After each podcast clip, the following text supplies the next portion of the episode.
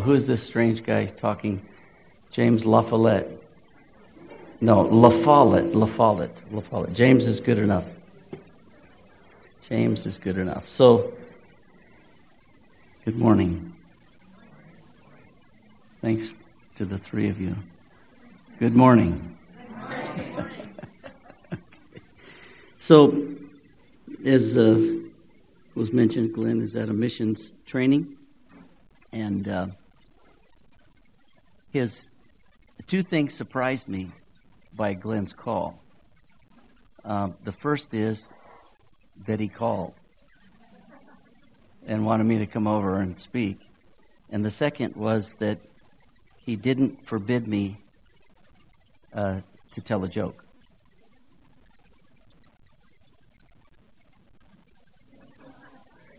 Okay? So I just I have to tell you I'm I'm laboring under a few handicaps. For one thing, I don't have a PowerPoint for you, which apparently somebody else didn't have PowerPoint for you this morning anyway, so that's okay. Um, I hand wrote my notes instead of typing them, which, you know, that's not a big deal for you, but for me, I can tell how long I go by how many pages. So we could be here a while because I don't know how long it takes to go through handwritten notes. Um, and anyway, but here's the deal if you have a complaint, I have a form that you can fill out in triplicate and submit it to Glenn.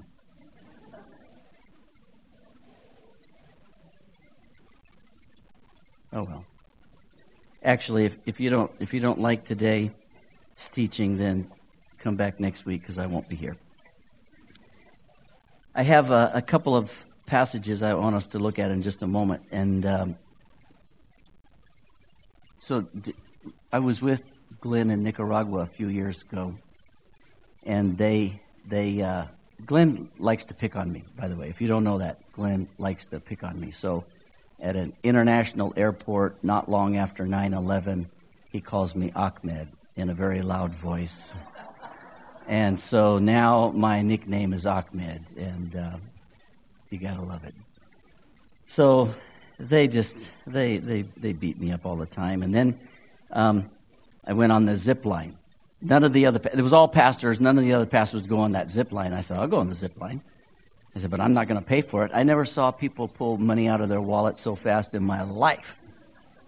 And so I went on the zip line, and and they actually stopped harassing me for about two days. They were like, they respected me or something. And they asked me to, to speak at one of the churches. And uh, um, I think Steve Fish said, don't, don't tell any jokes. Because you know the phrase, it gets lost in the translation? Yeah, well, it gets lost in the translation. So I told him this, I told him this story about the two middle school boys who were talking about their church. One went to a vineyard and one went to a Catholic church. So they, they decided they were going to do an exchange program. So the first week they went to the Catholic church and, um, you know, all of the different liturgy and they stand up and sit down and kneel and the, what are the sign of the cross and the different things. And so the, there's a running commentary. The Catholic boys giving a running commentary as to what this means, that, and that means this. And so then the next week they go to the Vineyard Church, and there's there's a band that's loud and with drums, and what's that? What's that about? And people raising their hands, people kneeling, and so the Vineyard Boys giving a running commentary, and uh, and then finally the pastor gets up to speak, and he takes off his watch and puts it on the pulpit, and the Catholic boy says, "What does that mean?" And the Vineyard Boy says, doesn't mean a thing. So, I have my uh, I have my countdown clock here, but it's not working. Come on, I'm to hit it, but it doesn't mean a thing. No, I, I understand. I know you guys got to be out of here, or the kids have to be out of the, the classroom. So, let's look at a couple of passages in Luke chapter 24 and in John chapter 21. They're longer passages, and I'm going to read them, try to read them through quickly because I think that we can glean some helpful things. These are two post resurrection appearances. We just celebrated uh, Easter two Sundays ago, and this is happening very quickly. In fact, um, both of them on the same day, on the resurrection day, later in the afternoon, presumably. And uh, we'll start with the passage in Luke chapter 24. You, it's familiar to you, the, the two on the road to Emmaus. But let's look at it anyway. In verse 13, it says, Now, that same day, so that means resurrection day, two of them were going to a village called Emmaus, about seven miles from Jerusalem. They were talking with each other about everything that had happened. As they talked and discussed these things with each other, Jesus himself came up and walked along with them. But they were kept from recognizing him. He asked them, What are you discussing together as you walk along? They stood still, their faces downcast. And one of them, named Cleopas, asked him, Are you only a visitor to Jerusalem and do not know the things that have happened there in these days? What things? About Jesus of Nazareth, they, they replied. He was a prophet, powerful in word and deed before God and all the people. The chief priests and our rulers handed him over to be sentenced to death, and they crucified him. But we had hoped that he was the one who was going to redeem Israel. And what is more, it's the third day since all this took place. In addition, some of our women amazed us. They went to the tomb early this morning but didn't find his body. They came and told us that they had seen a vision of angels who said he was alive. Then some of our companions went to the tomb and found it just as the women had said, but him, meaning Jesus, they did not see. He said to them, How foolish you are, and how slow of heart to believe all that the prophets have spoken.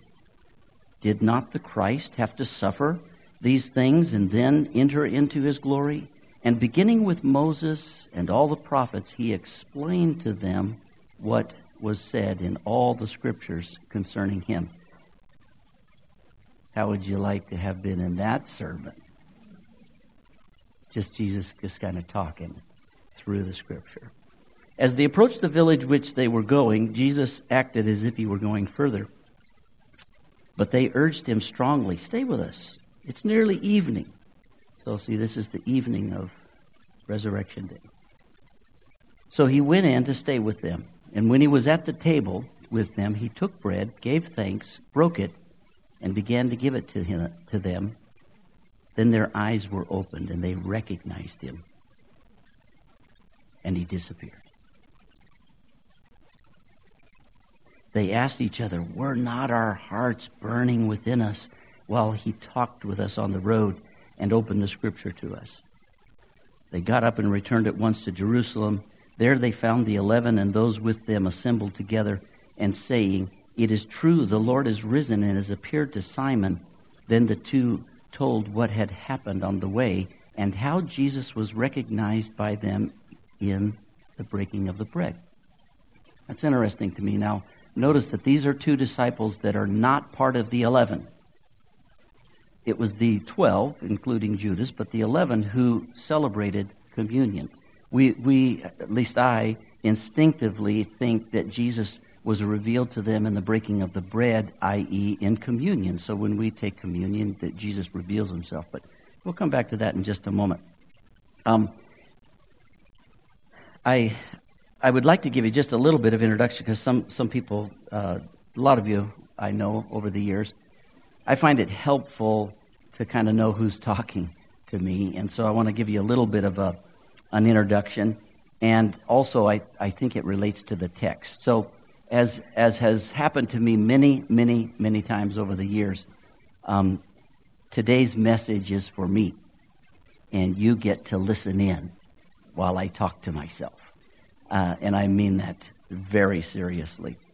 And I, I don't, um, there, you know, I'm going to share some things, but um, I don't, I'm not looking for sympathy. Um, you'll, you'll know why. I grew up in a, Southern California, a broken home. My mom and dad were divorced when I was five because of an affair. And uh, uncharacteristically, the whole family went, stayed with dad, really. My mom left So my dad had my sister and three brothers and me, so five of us. Um, single single dad, worked three jobs. Um, I could tell you a lot of stories. There was we were poor. I didn't know we were poor until I was in junior high, um, and then I realized we were poor. And uh, there was drugs, violence. Um, my sister was the oldest, and she, she was out pretty quick. So then you had four men, or three men and a boy. Um, and so there was just, I'll just give you one little glimpse. This is the kind of family, you know, we don't, we don't think our family's dysfunctional until we get out into the world, you know, and then we realize, wow. Um, my, my two brothers were eight and nine years older than me, and my mom was out of the home. We only saw her a couple times a year. She came for her birthday. Picture her birthday. We're celebrating. Well, my older brother who was an enforcer for the Hells Angels. He hurt people. Um, and then the next brother is was this hothead. Well, my oldest brother had a bullwhip. Now, why he had a bull? I don't know why he had a bullwhip, but he had a bullwhip, and he was snapping my second brother, Danny. He was snapping his foot, and of course, being the hothead, he says, "You do that one more time, and I'll cut it." So, what do you think happened? He did it one more time. And he, so then he went to the kitchen, he got a steak knife, he came out and he put the whip, you know, like he was going to cut it. And then, bam, bam, bam, he stabbed my brother in the, in the leg three times with a steak knife while we're celebrating my mom's birthday. I was about 10 years old. My mom's freaking out. I'm freaking out. There's blood all over. We get the, you know, it's like, is this crazy? Is that, I mean, this is kind of crazy. So to say that I grew up in an unsafe, unstable environment would be uh, an understatement. But one thing that my dad did um, over the years was he took us to worship on Sundays. We went to church every Sunday. In fact, uh, I, I have perfect attendance award somewhere for uh, Sunday school for years. But he, he also had sort of a rule that when you turned 16, you could decide whether you go or not. And so I watched as each one of my brothers, uh, the three of them, stopped attending worship on Sundays when they hit 16. So when I'm 15 years old, I'm thinking, one, one more year and I'm out of here. Fortunately for me, my sister had married an evangelist, and they were at our church. And so she invited me to come to some, some of the meetings. And even before that, she invited me to come to a, um, uh, something that was going on during the day. And there were these two beautiful young women there. And I suddenly became interested in church. And uh, it didn't take very long for me to realize that the girls were not interested in me. But God stepped in and rescued my life. My life changed as I began to give my heart to the Lord. And it wasn't very long after that that that I feel like He called me to ministry. At the time, it was to be a preacher, and whatever that meant, and I, I answered the call. So, 17 years old, I left Los Angeles for Australia and uh, spent a year and a half living out of two suitcases, traveled around the world, working with my sister and her husband, itinerant preaching. And um, so here I am, 17 year old, obviously not much training. Um, and so just before I left, I sat down with my pastor, whom I, I dearly loved and still love. And, and I said, okay, so I'm getting ready to go into ministry. What words of wisdom do you have for me? Now, he, he was kind of a, a farm boy from Missouri. And uh, just, he was actually brilliant, but he kind of came across as a country bumpkin. And so he says to me, he just laughed and he said, Eat the chicken and throw away the bones. I'm like, Really? I'm leaving family, I'm leaving the country, I'm, I'm, I'm, going, I'm giving my life for Jesus, and that's all you got? And he said it again and laughed. Then he chuckled. And I, I pressed him. I said, Really, I need some godly advice. And he said it a third time, and then he got very serious and he said, Listen, you are going to see in the ministry things that will disappoint you and disgust you. Take the good and leave the rest. That was 45 years ago.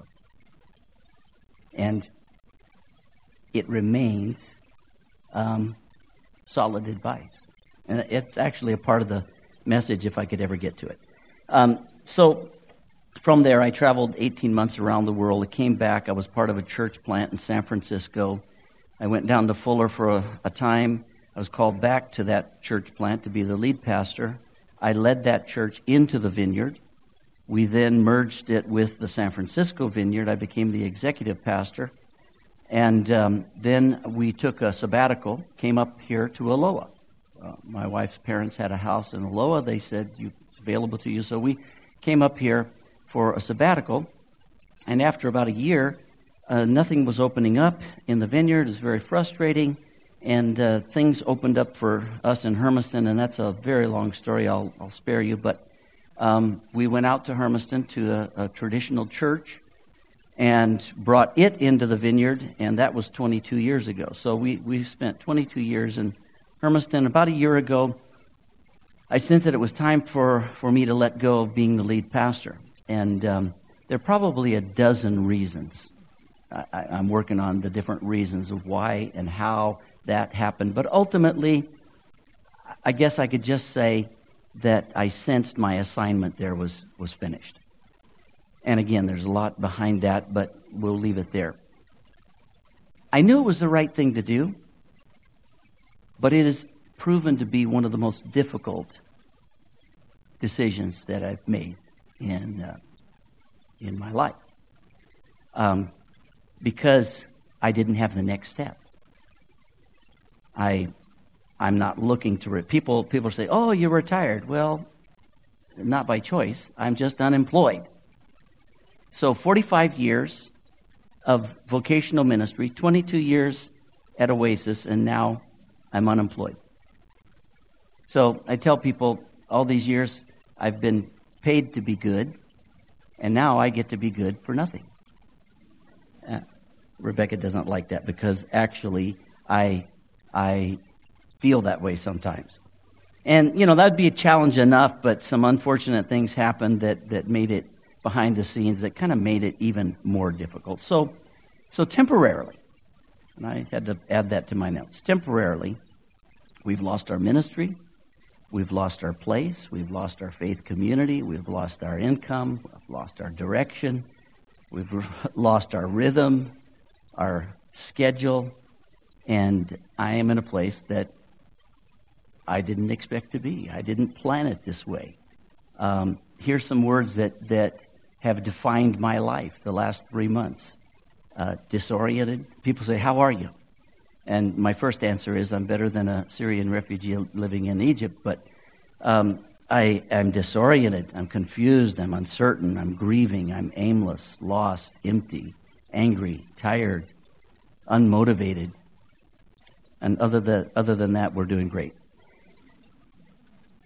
So let's look again at our text because I don't want to superimpose my situation onto the text, but rather let the text speak to us. And I um, actually was talking to Rose Sweatman, and um, she, she suggested looking at this post resurrection appearance, especially to the two on the road to Emmaus. So let, us draw a couple of things. And I have three points that I'll give you that I think will be takeaways, but look at a couple of things. In Luke and John both. Oh, actually, we didn't ever get to John, did we? Let me summarize for you. You remember the story in John where the same day, resurrection day, the uh, this is John 21. Peter says to six other disciples, there are seven in total, and they're listed there. Two of the names are not listed. One of them is presumably John. John didn't like to talk about himself. He didn't like to include his name. So John is part of the seven. Seven disciples there by the Sea of Galilee, and Peter says, I'm going fishing. This was not recreational fishing like we would say, hey, I'm going to go fishing and uh, relax. No, this, this was going back to their career. So, with the passage in the book of John and in uh, uh, Luke, they're, they're headed home. They're going back to their former career. They're headed toward the familiar. They're headed toward what they knew. And I think that's kind of important. When, when you're confused, when you don't know what else to do, you tend to default with what you do know. So in, in verse 14, what we just read in, in the book of Luke there, the first thing we see is that Jesus comes and he just walks with them. We don't really know how long. I mean, um, you know, it could be weird in our context, but maybe not in theirs. When they're talking about what had happened, they were actually processing. I believe they were processing their grief. They were processing their confusion. They're saying, What, what just happened? What's going on? And Jesus comes and the first thing he does is just walk with them. Could have been for a little while, could have been for a long while. But then the second thing he does is he begins to ask them questions. He gets them to talk. And they talk. They do talk. They begin to uh, talk more about what, what's going on. And, and uh, they, they talk about their hopes and their dreams. It's like, man, we, we, we put our, all our eggs in one basket. We went all in. We decided this was it. And then, boom, it was gone. And then he encourages them. How does he encourage them? Well, he opened the scripture to them, and I would just say this He encourages them by truth and hope. That doesn't mean that. I'm thinking about this for our own situation. If you encounter somebody that is disoriented, confused, and discouraged, maybe the first thing we do is just be with them. We don't have to give them advice. We don't have to give them, uh, you know, chapter and verse. We just be with them. We walk with them. We ask them questions. We let them come out with what's going on inside. But, but then we can give them encouragement, and we encourage them with truth. We encourage them with hope. Sometimes in the dark uh, recesses of my, my life, when I, I just am the most discouraged, um, I talk with someone. I, I just had coffee with the chairman of the board at Oasis. I, I actually go to a counselor or I, I talk to someone, and inevitably, as I begin to share what seems so dark, they reflect reality back to me. They say, Well, there, is there another possibility?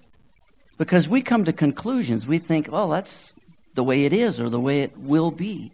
And someone has the ability to just reflect truth back to him. And it's in the middle, midst of that. Now, one other thing.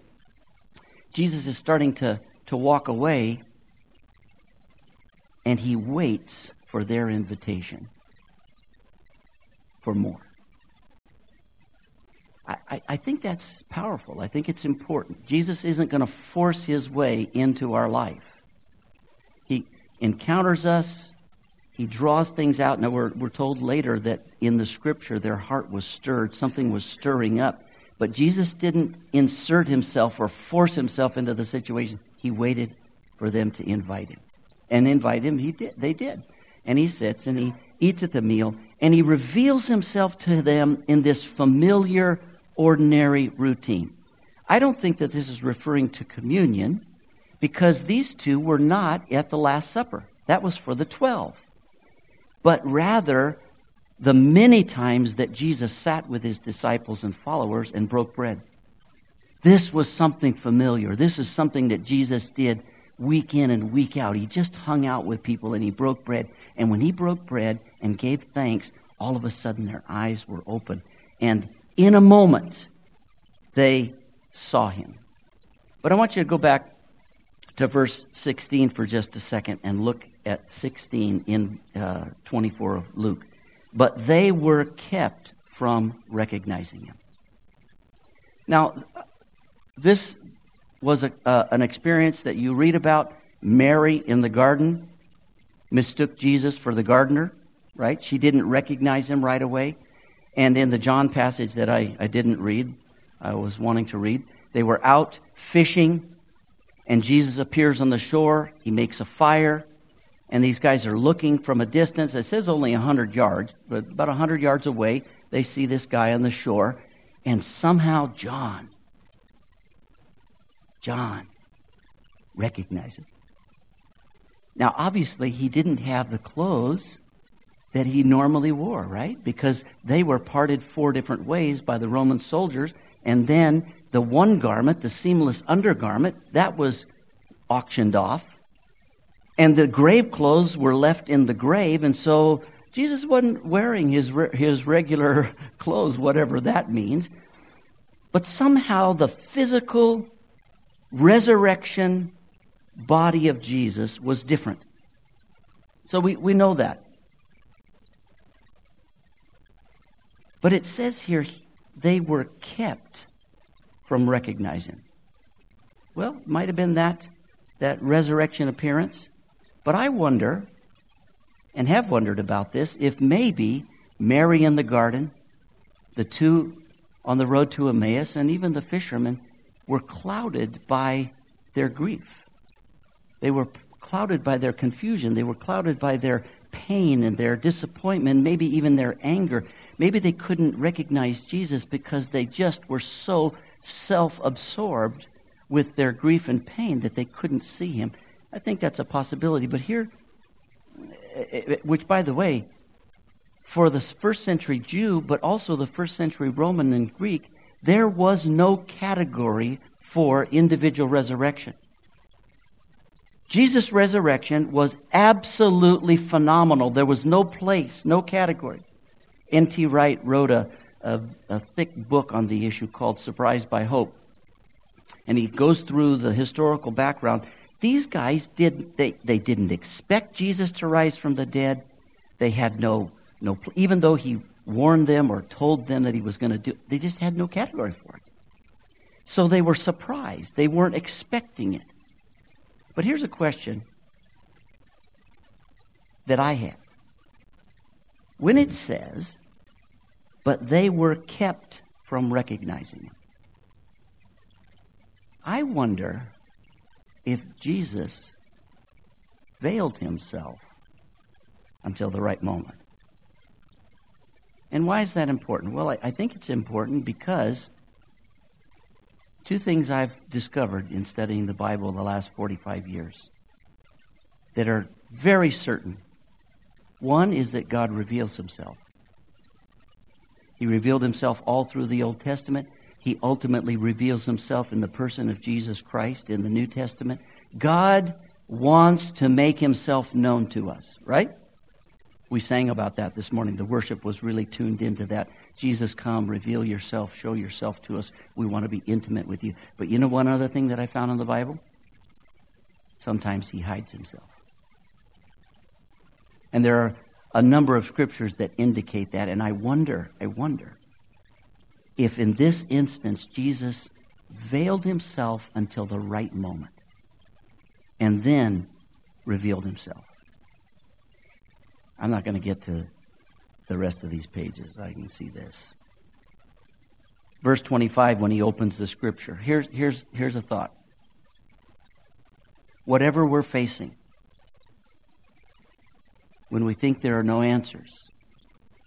We don't know the way out. We don't know what the future holds for us. There's always another perspective. And it's in the Scripture. And Jesus gave them that. The Scripture enlightens us. Psalm 19, 7, 8, 9, 10, 11, the verses there talk about the Word of God enlightening the eyes. And in a moment, in the familiar, in the common meal, Jesus reveals himself, but it's only for a moment. And then he's gone. But guess what? That moment was enough. It was enough. It the scripture had begun to stir and ignite hope in them. And when Jesus reveals himself as the resurrected hope of the world, it was enough for them to have their hope sparked. They run with excitement back and they talk to the other disciples. And just a moment was enough. Well, let me, let me give you three quick takeaways. Can I have five more minutes? Five more minutes? Okay. I, I started to name this when finding Jesus, but I had to rename it. Jesus finds us. Jesus finds us when we fail. Jesus finds us individually. And Jesus finds us when we're lost and confused doing the right thing. That's where I'm in that last place right there. But let, let me just look at this thing with, with Peter. I, go home and read chapter 21 of John. At the trial, at the fire, Peter denies Jesus how many times? Three times. And you know, and, and, and in fact, it, it talks about him denying Jesus vehemently with curse words to a young girl. What's that about? Well, I think, I think at least in part, I mean, it could have been fear. Jesus is on trial. He's been, he's been beaten. He, uh, Peter could be next. The disciples could be next. Could have been doubt. Could have been shame. He didn't want to be associated with that. Could have been confusion, uncertainty, maybe all of the above. But I think, in part, it was that Peter was concerned about what other people thought. Where do you get that, James? Well, later on, first of all, in Jesus' restoration passage, in this passage where Jesus comes in John 21 and restores Peter, he tells him, You are going to triumph over this weakness. And he tells him that by telling him the death that he's going to die. He's going to die a martyr. So, in the end, Peter is going to stand for Jesus to the point of death. It doesn't matter what anybody else does, it doesn't matter what anybody else thinks. Jesus is going to stand alone for the sake of the gospel and for the sake of Jesus. Now, how do I uh, get this idea that I think he was worried about other people? Well, read in Galatians, the second chapter, Paul's commentary about Peter and what Peter did in the book of Acts. At one point, Peter was eating with Gentiles because of Acts chapter 10, when he goes to the house of Cornelius, and then he's hanging out with Gentiles. Well, as for a Jew, that's bad. That's not good, right? Well, then when word gets out to the to the big boys in Jerusalem, he stops eating with the Gentiles. And Paul says in Galatians chapter 2, I had to confront him on his hypocrisy. Well, what was that about? He was afraid of what other people would think. So I think there's an issue to that. How does that relate to us? Jesus comes in John chapter 4 and or John chapter 21 rather, and all the other disciples there, there are seven other disciples, but he targets Peter, and you know the encounter. He goes to Peter and says, Do you love me more than these? And he said, Lord, you know I love you. Feed my sheep. Do you love me more than these? Lord, you know that I love you. Feed my lambs. Do you love me, Peter? And Peter's like, he's, he's um, upset. What is Jesus doing? Well, obviously, for each of the three denials, Jesus is going after Peter. I believe that Jesus loves us so much, he's going to go after us in our failure. He went after Peter. And not only did he go after him to let him know that he was forgiven, he went after him and drilled down to the root issue.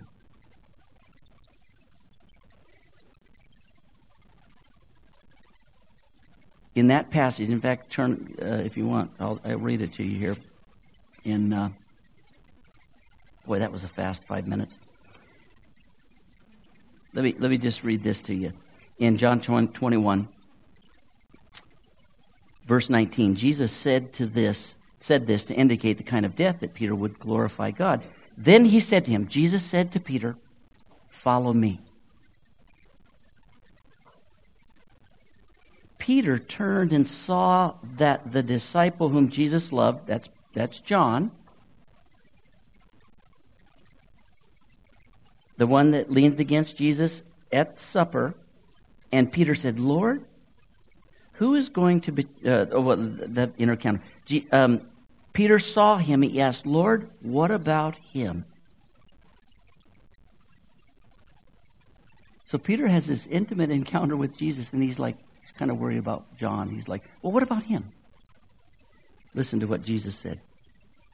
Verse 25, 22. If I want him to remain alive, what is that to you? you must follow me. I think that's that that that's that piece. Eat the chicken and throw away the bones. Peter, I'm telling you your story, not his story. I think C.S. Lewis picked this up. If you've never read the Chronicles of Narnia, this this one, uh, the, the horse and his boy. There's a, a part in there where he's riding along and uh, at night and it's pitch black and he feels the breath on his hand and he knows that this is a big you know a big being and um, and they begin this dialogue and and it begins to reveal that he's Aslan of course and he's the lion and he's the lion that actually you know did some things that uh, the boy didn't understand and uh, he begins to ask about the girl who had been injured and Aslan says that's her story. I only tell you your story. So Jesus comes to us when we fail, but Jesus comes to us as individuals. I am so committed to community as being vital, but be careful that it doesn't become dysfunctional.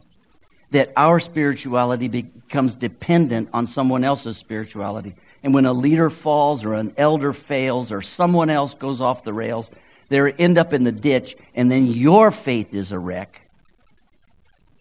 Remember the words of Jesus. What is that to you? You follow me. The black spiritual picked it up. Though no one join me, still I will follow. So Jesus finds us when we fail. He finds us individually. And then this is this is the last part. You know, for me, I said, well, what what what about when you've done the right thing? And God seems silent. You know, to fail is and know that God's going to come to you in your failure. That's great. But what about the times when you do everything right, and the results are silence or confusion or disorientation? The story of Joseph comes to mind. What if, what if you put all in? Think about these two on the road to Emmaus, all in to follow Jesus. They believe that he's the one sent by God, the promised Messiah. He, his words are powerful and com- comforting at the same time. They're inspiring and challenging. His words are soothing and empowering. His compassion is winsome and it draws us. His ability to heal the broken and give hope to the lost and aimless just attracts us. And what if you give your heart and your allegiance to this man from Galilee and then you watch as he's brutally and mercilessly crucified right in front of your eyes? And all of a sudden, your whole world is thrown into confusion. It was the right thing to follow him. It was the right thing to give him your heart. It was the right thing to give him your life and your fortune. You were tapping into the will of God for yourself individually, tapping into the will of God in the bigger sense of God's purpose. And then he's gone. And you're left confused.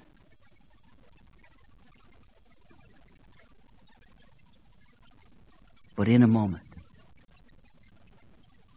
for just a moment, he opens your eyes.